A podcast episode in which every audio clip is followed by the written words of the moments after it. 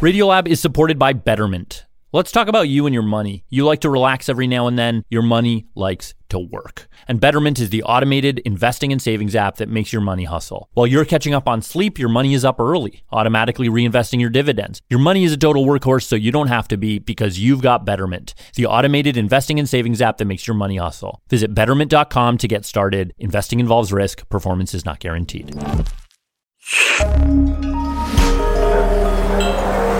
Listener supported. WNYC Studios. Oh, wait, you're listening? Okay. All right. Okay. All right. You're listening to Radiolab. Radiolab. From WNYC. See? Yep. I'll start. No, I think you should start because this is your story. Okay, I'm Latif. I'm Jad. This is Radiolab, and today we've been working on the story a long time, and it feels kind of disproportional because it's a big story about a little thing. Yeah. I'm going to pretend I don't know what the little thing of which you speak. What is the story that you're about to tell me, and about what? This story is about a tiny, fragile critter doing its best to survive in a hostile world, and whether we should help it or let it die. Damn, okay. Okay, so let us begin with... Okay, numbers are running at the bottom. So now I'll just use this like a phone. Nick Haddad. So maybe let's just start with a phone call, I think, right? Yeah, start from the beginning. Early 2000s, Nick is sitting in his office. North Carolina State University. This was actually his first job as a professor. Yeah, I was a professor in zoology. Still pretty new, young guy. And one day, he's sitting in his new office when the phone rings. And on the other end of the line is someone from Fort Bragg, the U.S. Army base. He was like, why the hell is the Army calling me? Well, yeah, when I got a call from the Army, I for sure furrowed my brow. The first thing the Army guy says is, look, there's this endangered butterfly on our base. The thing's on the precipice of extinction. And we need your help to save it.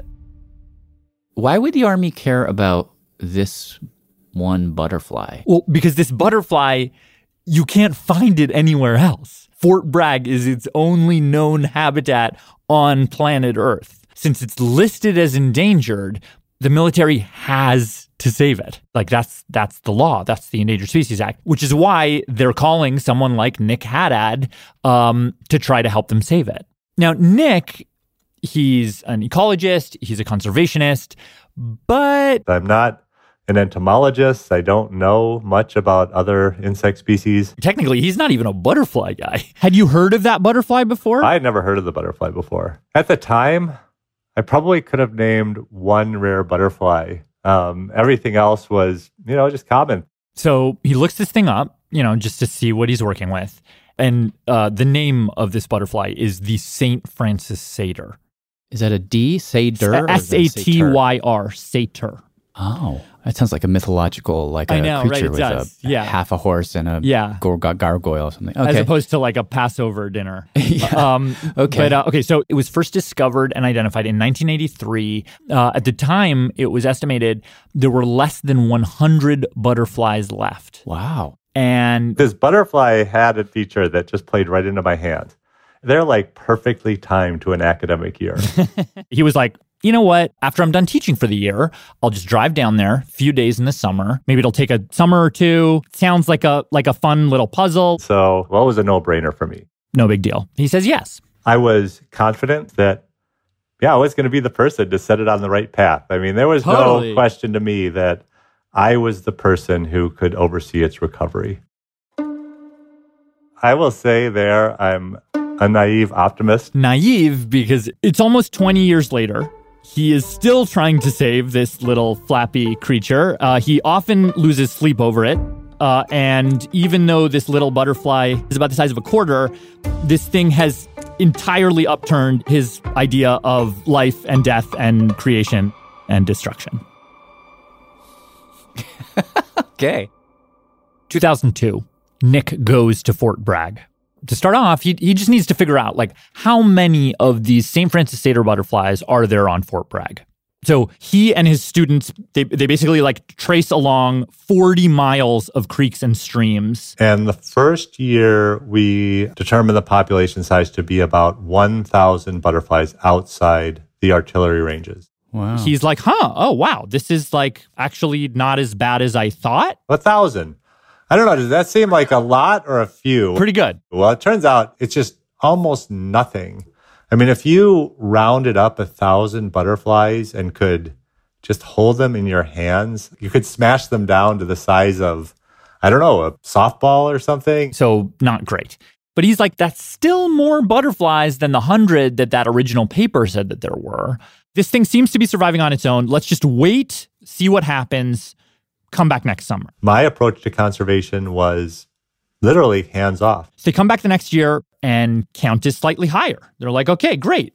But then 2 years later, things started going, like, really badly. And then it was down and down from there. And they find out that one kind of little thriving, vibrant population they had, it's gone. So they're like, okay, what just happened? And Nick does a little detective work, and what he figures out is it's due to flooding. Was flooded over by a beaver. There are beavers at the base. Beavers build dams. Dams cause water to build up, and then that water is enough to drown the caterpillars who are eating the grass-like sedges, so obviously no caterpillars, no butterflies. So Nick pieces that together, but pretty quickly, another population goes down. And that one was because of a catastrophic wildfire that just scorched everything. These fires often get started because of the artillery range. And as you can imagine, these little paper-thin wings of a butterfly do not do well with fire. So here I was, just keeping a hands-off approach to the butterfly's habitat, and the butterfly started to decline. So he's thinking, okay, so my hands-off approach didn't work. We need to do something. Maybe I have to go in and protect it. And it seems pretty clear the problems are flooding and fire, so let's just remove those problems. So how does he get rid of those problems? Well, the fire is a bit harder to manage because it's more unpredictable. But the beavers, he was like, yeah, we need to do something about those beavers. There's truly only one person fit for this job. In my office, I became where I was kind of the beaver liaison for our office. Brian Ball, a biologist who works with the Army. So, like, when there's any kind of beaver issues. He's your guy. So Brian brings out the big guns. A beaver deceiver, basically a pipe through the dam. And a beaver deceiver is what they do is they take the dam and then they basically, like, just punch a hole and then put a pipe through the dam so that, like, the water is still going through, but the beaver doesn't realize. So it's a beaver deceiver. But it did not always deceive the beaver. And we've destroyed the dam 4 or 5 times. They basically go in with their hands and just break up these dams. That didn't always work. I've put fences up, I think, 4 times. Still, the enemy would not give up. So, in one case, like, they removed the beaver. I guess you could put it that way, yeah. They killed the beaver.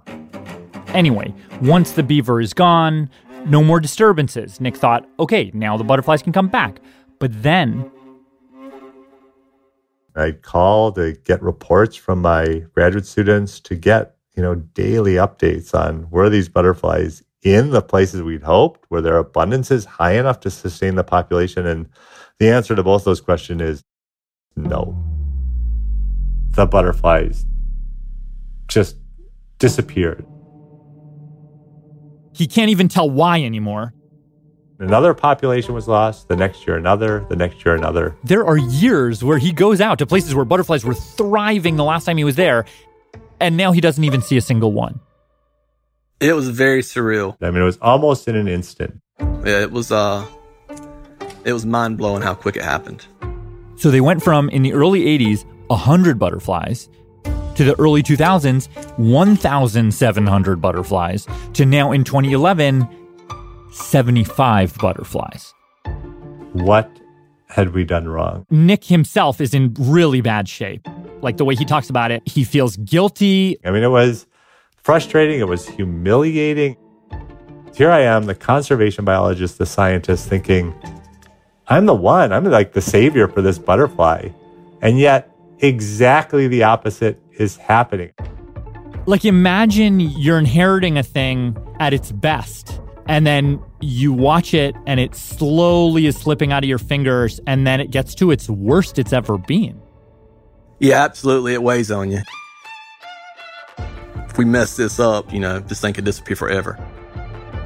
Well, that's it for the butterfly. It's like, oh, if this now goes down, it's me that's let planet Earth down on this. This butterfly was going extinct on my watch. So then what do you do?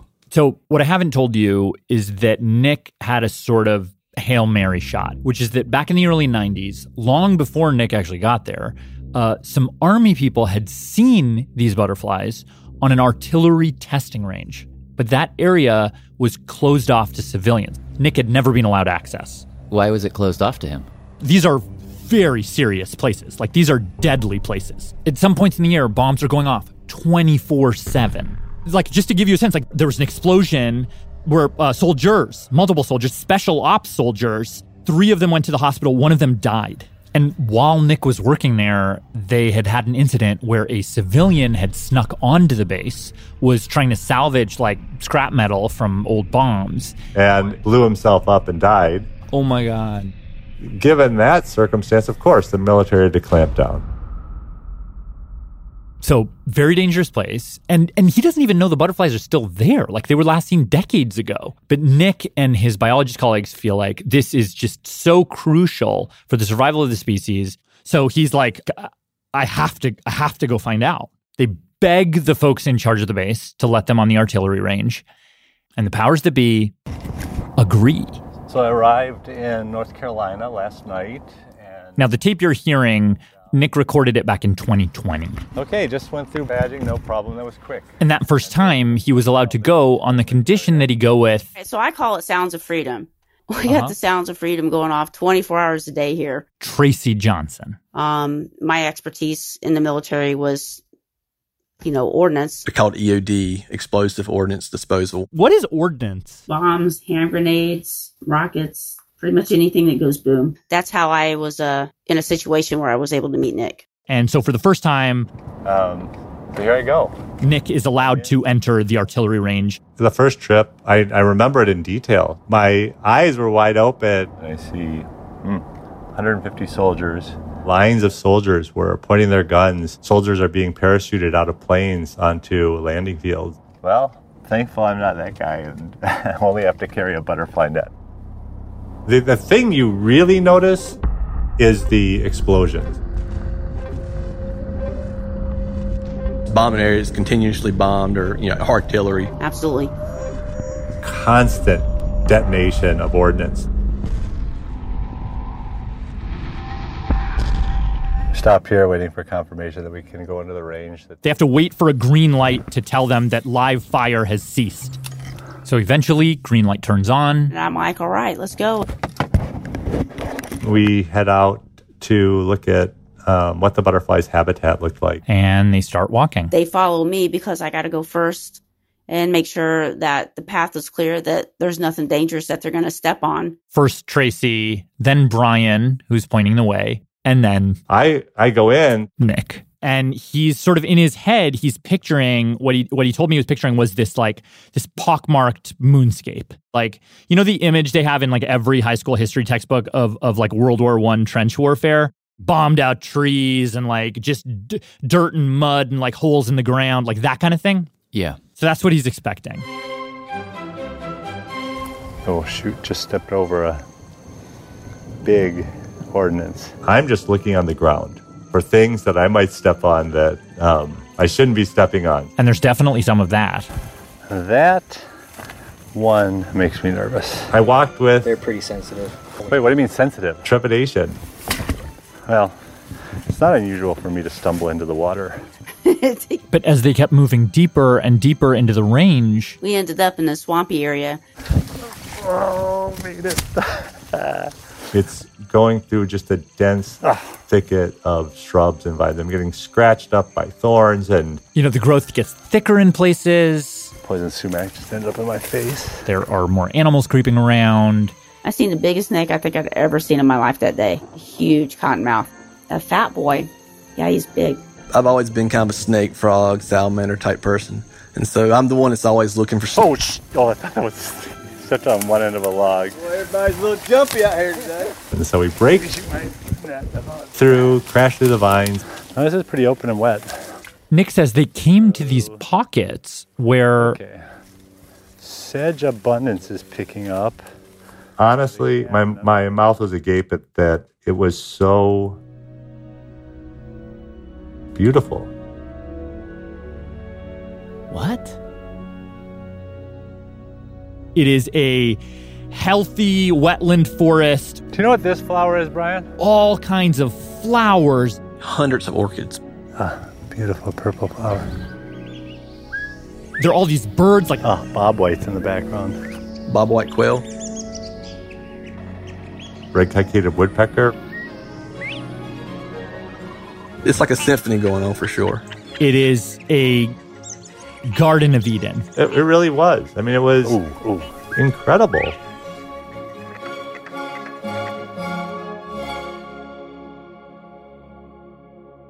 So he's walking through this area. My head's, watching the ground and his head's up in the air, looking for the butterflies. And pretty quickly, Tracy, she goes, "Oh, wow. What do we have here? Oh, is that one of your butterflies?" This little brown butterfly sitting on the underside of a leaf. He's like, yeah, that's one of my butterflies. Let's see if it goes back to this flower. Within a matter of seconds, I saw Saint Francis Satyr. Oh, flying again. And then I walked on for, a few more feet. Now here it is. Coming up, there it is, right below you. And there was another and another and another. So there were 75 off the artillery range that he was like preciously protecting and like holding on to as the last gasp of the species. And in 15 minutes, he just saw 50 of them. There they were. These things are thriving here. Like they're thriving. I was exhilarated. I mean, that's the only feeling I had is, well, exhilaration and relief. They appeared to be safe. Something that was happening inside the artillery ranges actually did a better job of managing habitats for the butterfly than whatever we were doing outside the artillery ranges. Like, why are they thriving here and not out there? What's different? What caused that dynamic? Like the butterflies are cheating on him or something. Like, he's like, what do they have that I don't? Like, what was the artillery range giving to you that I was not? And what he starts to realize is basically that, like, everything he knows about the St. Francis Satyr, everything he knows about conservation, everything he knows about life and death is wrong. So first, there's basically no people to muck with the ecosystem. Fort Bragg has got a lot of areas that aren't disturbed and haven't been disturbed for hundreds of years, thanks to the ranges. And that creates that little pocket of opportunities. Because there's no people, they leave beaver. So beavers, they create dams. Those dams, they do flood, they do drown those caterpillars, but they also do other things. Beaver abandon the dams, and it's behind those abandoned dams where sediments have accumulated that provide rich soil that then plants can grow into, including and especially the food for the butterfly is a big buffet. But actually, the even more surprising thing is when it comes to the bombs, the butterflies weren't surviving on the testing ranges despite the bombs. They were surviving because of the bombs. How is that possible? These are like the tiniest, flimsiest little creatures in the world. So the St. Francis Satyr, they live in an environment in North Carolina that helps plants grow quickly. And so these grassy wetlands aren't grassy wetlands for long. Soon vines grow in, then shrubs grow in, then trees go in. And those things, well, they outcompete the grasses. So the explosions, the gunfire. I understand machine guns are actually very good at setting fires. And those fires kill butterflies, but they also thin out the trees. So thinner trees means more sunshine and more space for grassy sedges to grow. More grassy sedges means more food for caterpillars. More food for caterpillars means more butterflies. Ordnance, they don't create a less natural world. They create a more natural world. Wow. So the thing that he thought he needed to protect the butterflies from are actually the thing that's making them stronger. Exactly. And so this is where I had my biggest epiphany. Going into the artillery range, what I realized is my perception of butterflies as fragile was totally misplaced. And like this whole time, he was exactly 180 degrees wrong. So he basically learns from this. He's like, okay, let's fucking go. I don't love saying fucking, but it does work here. I basically went from no disturbance in our sights to all disturbance in our sights. He and Brian, they're like, let's get in there with chainsaws, let's tear up some stuff. Cutting down trees. Cut it up, bucket on their shoulders, and take it out. And then they would build dams as if they were beavers. Dam them up. Let's make a big mud hole. Let's dam up some streams and make sure we get some water on them. Hey, and while we're at it, let's start some fires. Brian, a biologist with the Army, was telling me he basically goes around on the back of an ATV with like a flamethrower. Not that bad. There's a lot of science to it and there's a lot of art, but you know, it's pretty close to a flamethrower, yeah.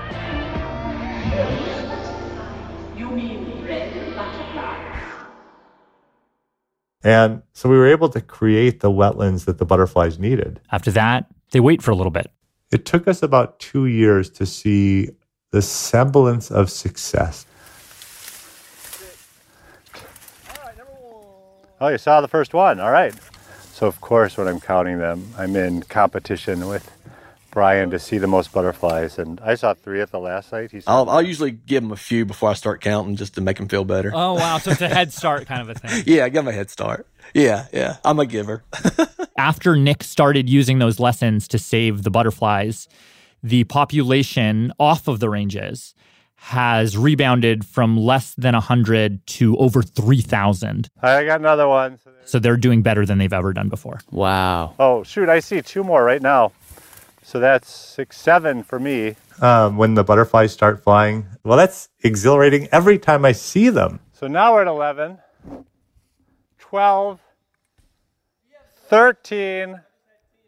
Okay, that's 14 then. What I realized in the end is that you have to kill some butterflies to save butterfly populations. Saving and killing as these two discrete things that are opposites and separate from each other, but they're just so weirdly marbled all up in each other. And I hate saying that because when there's only 3,000 butterflies left in the world, how can you justify killing any butterflies? But with the next step of new habitat regenerating, that will be good for the butterflies. Better. That'll actually foster more than you're killing. Yes, exactly. There it is, Brian. If I don't get it, it's coming right towards you. All right, 24, 25, up, 28, 30, 35. Dang, they're everywhere in here. 38. Ooh. Oh my gosh. Well, there's one, but in a place I never see them. This one is about... So this is weird to admit, and I've never actually done this in a story before, but that was supposed to be the ending. What you just heard, that was the story I pitched, that was the story I reported, that was the story I wanted to tell. But then as I was finishing the reporting, I talked to somebody integral to the St. Francis Satyr story, who took Nick's lesson, killing in order to save life springing forth from death, and pushed it further, took it to a whole new level, a level that shocked me and that made Nick very uncomfortable. That's after the break. This is Bree calling from Austin, Texas. Radiolab is supported in part by the Alfred P. Sloan Foundation, enhancing public understanding of science and technology in the modern world. More information about Sloan at www.sloan.org. Science reporting on Radiolab is supported in part by Science Sandbox, a Simons Foundation initiative dedicated to engaging everyone with the process of science.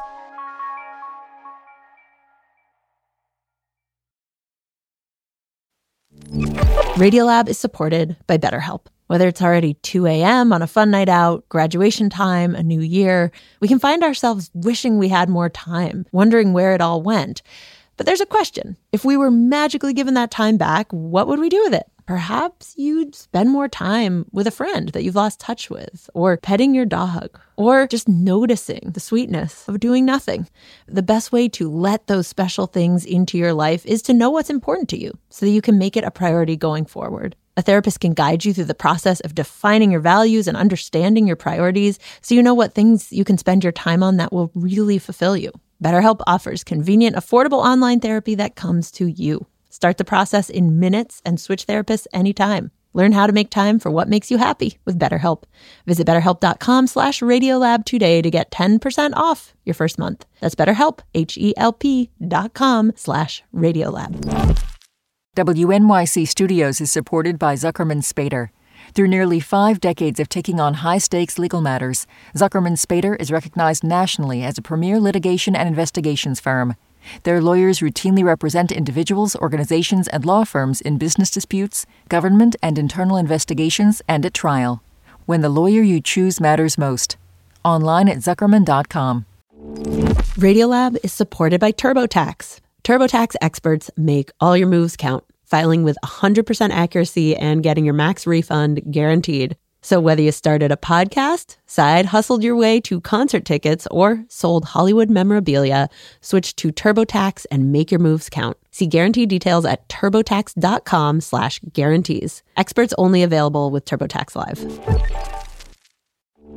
Radiolab is supported by Dana-Farber Cancer Institute. Thanks to Dana-Farber's foundational work, protein degradation can target and destroy cancer-causing proteins right inside the cell. It's how Dana-Farber is working to treat previously untreatable cancers.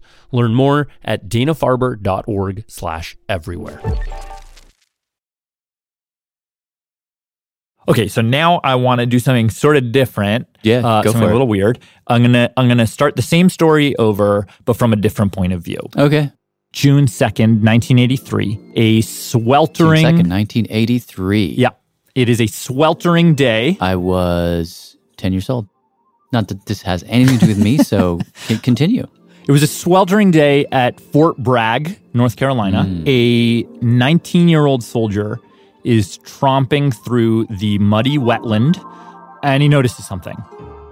It's brown, and it's about the size of a quarter, and it's fluttering through the tall grass around him, and it is a butterfly. Now, this soldier, his name is Thomas Kral. He has been a butterfly collector since he was 6 years old. And he knows enough about them to look at this one and say, this is something different. Wow.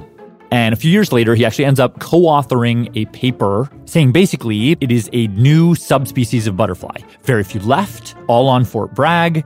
And because of that, it says in the paper, we need to protect this thing.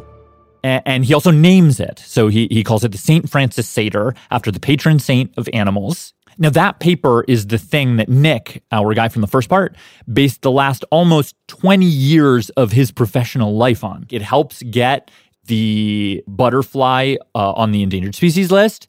And that's why the military ends up calling Nick, and then Nick gets involved, and you know the rest of that story. But what we're going to do right now is follow Tom's story. Okay. He leaves Fort Bragg and becomes a real estate appraiser. So this is now, we're in kind of the early 90s. Around this time, U.S. Fish and Wildlife raided Tom's house. Whoa. Oh, before I forget, these are the butterflies that we charged out on. Oh, those are really nice. So I talked to a guy who was actually on that raid. His name is Chris Nagano. I spent 27 years working on endangered species at the U.S. Fish and Wildlife Service. Okay, great. So turns out Tom was not just an enthusiast of butterflies. He was an avid collector, including collecting butterflies that you're not supposed to collect. Butterflies from protected sites, listed butterflies. So Chris and his team show up at Tom's house in Tucson, Arizona. When we got there, his father was there. You know, we said, we're Fish and Wildlife here to execute a warrant. Is Tom here? And he said, no, he's out collecting. Actually, so they kind of start going through stuff. He had chrysalids in his refrigerator. Books and articles all over the bedroom. And about an hour into the search, he got home with the animals he had been collecting. Oh, my God. And, there were a bunch of... But after getting over the, surprise of there being a bunch of federal agents in his house, he agrees to walk them through his collection. Yeah. Butterfly by butterfly. And his collection rivaled major museums in the world. He had a room filled with cabinets, and the cabinets were filled with butterflies. Almost 100,000 specimens, including super rare ones. I mean, the guy was just a machine. I could point, to a random butterfly, any one of the thousands, and Tom could go, oh, yeah, I caught that on this trip, and, it was, feeding on this kind of flower. Like, he just was very, very, he knew his collection very, very well. These guys, I mean, they know a lot. But there's one detail in all of this that really, really stuck with me. So Tom, they didn't just bust Tom. They busted a couple of other collectors, too. And in so doing, they found letters that all of these collectors were sending to each other, including Tom was sending, talking about, where to find the best butterflies and how to evade detection. And one of those letters from Tom, the way he signed it was, yours in mass murder, Tom. Whoa. Yours in mass murder. I mean, the guy who discovered this butterfly and wrote a paper saying, there's so few of them left, we need to protect them, also is signing letters saying yours in mass murder and is involved in this, massive butterfly poaching ring. I felt like I just needed to talk to him. Totally, yeah. And I was, trying to track him down. I could not find him. And then I found him. Thomas Kral. Hi, Thomas. How you doing? You go by Thomas, Tom? Oh, Thomas, fine. I should say really quickly that Tom, he argued he was confused by the laws.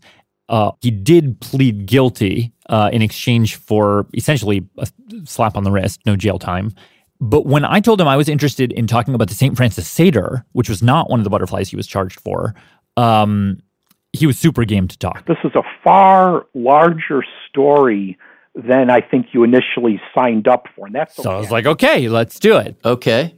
I was 19 years old, and I started collecting butterflies on Fort Bragg. So he told me the whole story about finding the butterfly. These looked a little different. So that day I caught, maybe about 8 or so. But then when he got to the paper that he wrote about it... unfortunately, looking back, I was manipulated. He actually claimed that the reviewers and the editors at that journal pushed him into saying things that he says weren't true, or at least leaving out, key details. This is important.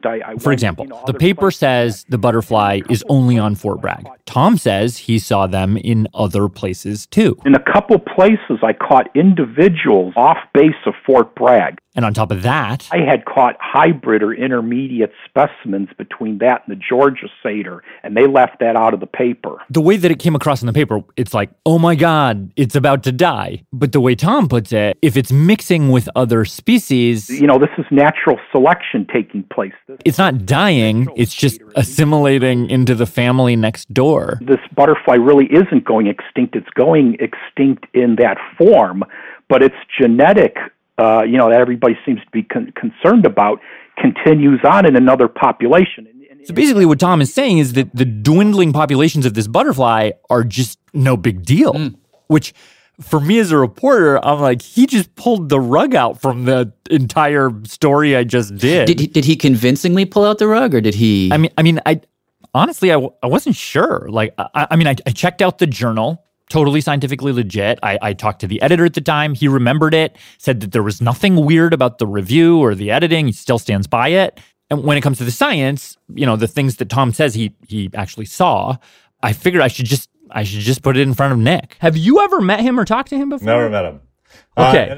So you started out by telling him, first of all, Tom said he found St. Francis Satyrs off the base. Off of Fort Bragg. Wow. But he didn't write about that. That is new knowledge. And at first, Nick was like, that would be so great. That is critically important knowledge if he identified the place. But then Tom was a bit vague about where exactly. And then when he named a certain spot, Nick was like, oh, my team and I, we already looked there. We're working on that right now. And a whole bunch of other places nearby. We've searched in the most likely places, and based on our best knowledge and the guidance that we can get from remote sensing or from experts in the area, but they had not found even a single one. Never found it. Okay, another thing he said. So then I told him that Tom said that the St. Francis Satyr was just mixing with this other group, hybridizing with the Georgia Satyr. No. That's not happening. In this case, Nick was just like, nope, no way. We've thought about that a lot. We've actually studied the Georgia Satyr. We've tried to figure out if this is happening. But these two butterflies... They're different in how they look. They're different in how they behave. They're different in their DNA. And they're different in where they are on the landscape. You know, there's some remote chance, but no, they do not hybridize. So Nick had me back to... okay, if you look at the science, if you look at the studies, you look at the evidence, this thing is super rare. And it is not mixing with the neighbors. So it really is, like, if we don't save it, it really is going to disappear. And I actually put all this back in front of Tom, Nick's reaction, and Tom was not convinced. So, you know, how do we know, you know, what its true range is or if people find it? Okay, so did you believe at the time that this ought to have been an endangered species? Absolutely not. Did I ever think that this thing should have been listed as endangered? Absolutely not. I mean, I got the sense, a pretty clear sense, that he sees conservation science as totally politicized. And I think... you know, there's a chunk of that it has to do with his past experience. But there was also something that ran deeper than that, I think. You know, he was arguing that little subspecies of butterflies, like the St. Francis Satyr, that are so small, so marginal, it just isn't worth the effort to save it at that point. There isn't. I hate to say it, but insects, not in aggregate, but as individual species, they're minor players. Picking one or two entities and saying these are endangered, it becomes ludicrous. Sounds like a good way to justify collecting species to extinction and have a better collection. Which is a fair point. By Nick. But at the same time, this was a question I was asking myself as I was learning about Nick's work, you know, nearly 20 years of tromping through bomb fields. And it's a question I've heard lots of people ask, including some scientists, you know, should we be picking out these little itty bitty things that there's just a few left of and, you know, put a lot of resources into trying to save them? Insects are vast. I mean, just in terms of butterflies in North America, there's over 700 kinds. There's several hundred different, additional subspecies. And this just really becomes one of, you know, thousands of other types of butterflies. Like from Tom's POV, it's like, if I hadn't discovered this thing in the first place, you wouldn't even care about it. What I'm saying is there's better places to put your limited conservation dollars. This is an argument that Nick has to face all the time. Honestly, I struggle with this one because... you can, like St. Francis Satyr, you cannot make the argument that there are pollinators or prey in their ecosystem that matter to anything. St. Francis Satyr matters to zero flowers. Dragonflies and spiders eat St. Francis Satyrs, but there's so few of them, like they can make a fraction of one individual dragonfly's diet. It's not easy to come up with a practical or feel-good reason to save a creature like the St. Francis Satyr. But especially... as we are now in the middle of what scientists call the insect apocalypse, which, you know, because of pollination and food chains and everything, you know, ripples out into a wider ecological disaster. Folks like Nick have to find like a little spot of territory to protect in that larger battle, right? He has to answer like, why should we care about this butterfly? And Nick, he really just lands on a simple moral point. What's caused them to decline isn't some... background rate of evolution. It's people that have drained wetlandscape, have put fields farm fields or houses on butterfly or next to butterfly habitat. And it's like, once we find out that it exists, like, to do nothing is to let it die. The reason to protect them in the end is an ethical one. We, people, shouldn't be the cause of extinction.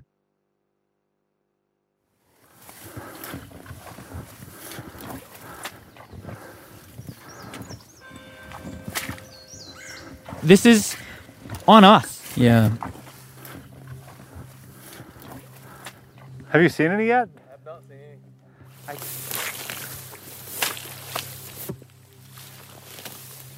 It's super wet out here today. Whoa, shit. Ugh.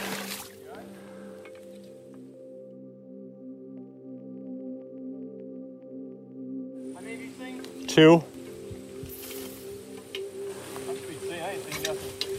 Oh, damn it.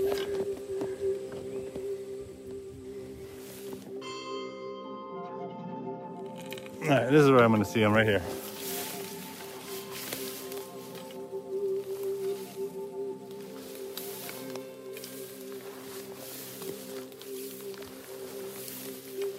Still nothing?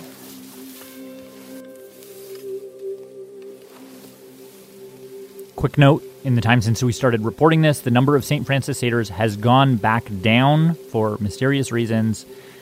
They're hovering around 200.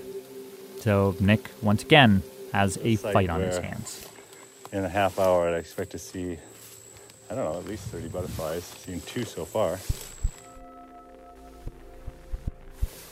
Wading through chest-high ferns.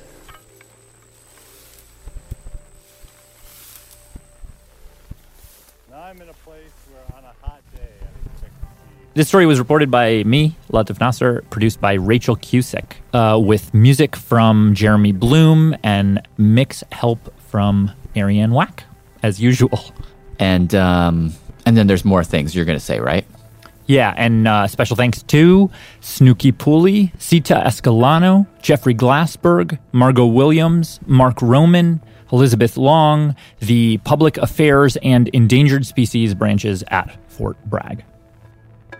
Before we go, I just want to say that coming up, not now, but in a week, is a baller series from our producer Simon Adler starting next week. So exciting. And it's not about butterflies, but it is about a thing that you might have overlooked, a piece of technology that no one thinks about, but it actually determined everything about the world as we live in, from the internet to the little phone in your hand that's listening to my voice right now. And Simon is going to take you literally around the world in story after time. Yes, through time, through space. And he wrote all the music for this thing and wrote it was a true feat of one man doing everything. And it's kind of mind-blowing. I know that we will disappoint you inevitably at some point at Radiolab, but it won't happen in the next 5 weeks. That I can assure you. So, what a promise! Don't unsubscribe yet. Unsubscribe yet. That starts next week. Okay, we should go. Okay, thanks for listening. Bye.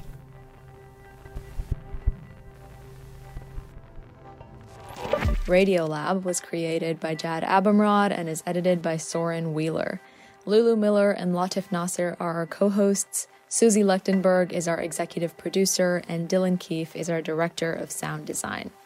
Our staff includes Simon Adler, Jeremy Bloom, Becca Bressler, Rachel Cusick, W. Harry Fortuna, David Gable, Maria Paz Gutierrez, Sindhu Gnanasambandam, Matt Kilty, Annie McEwen, Alex Neeson, Sarah Kari, Ariane Wack, Pat Walters, and Molly Webster, with help from Tanya Chavla, Shima Oliai, Sarah Sonbach, and Candice Wong. Our fact-checkers are Diane Kelly and Emily Krieger.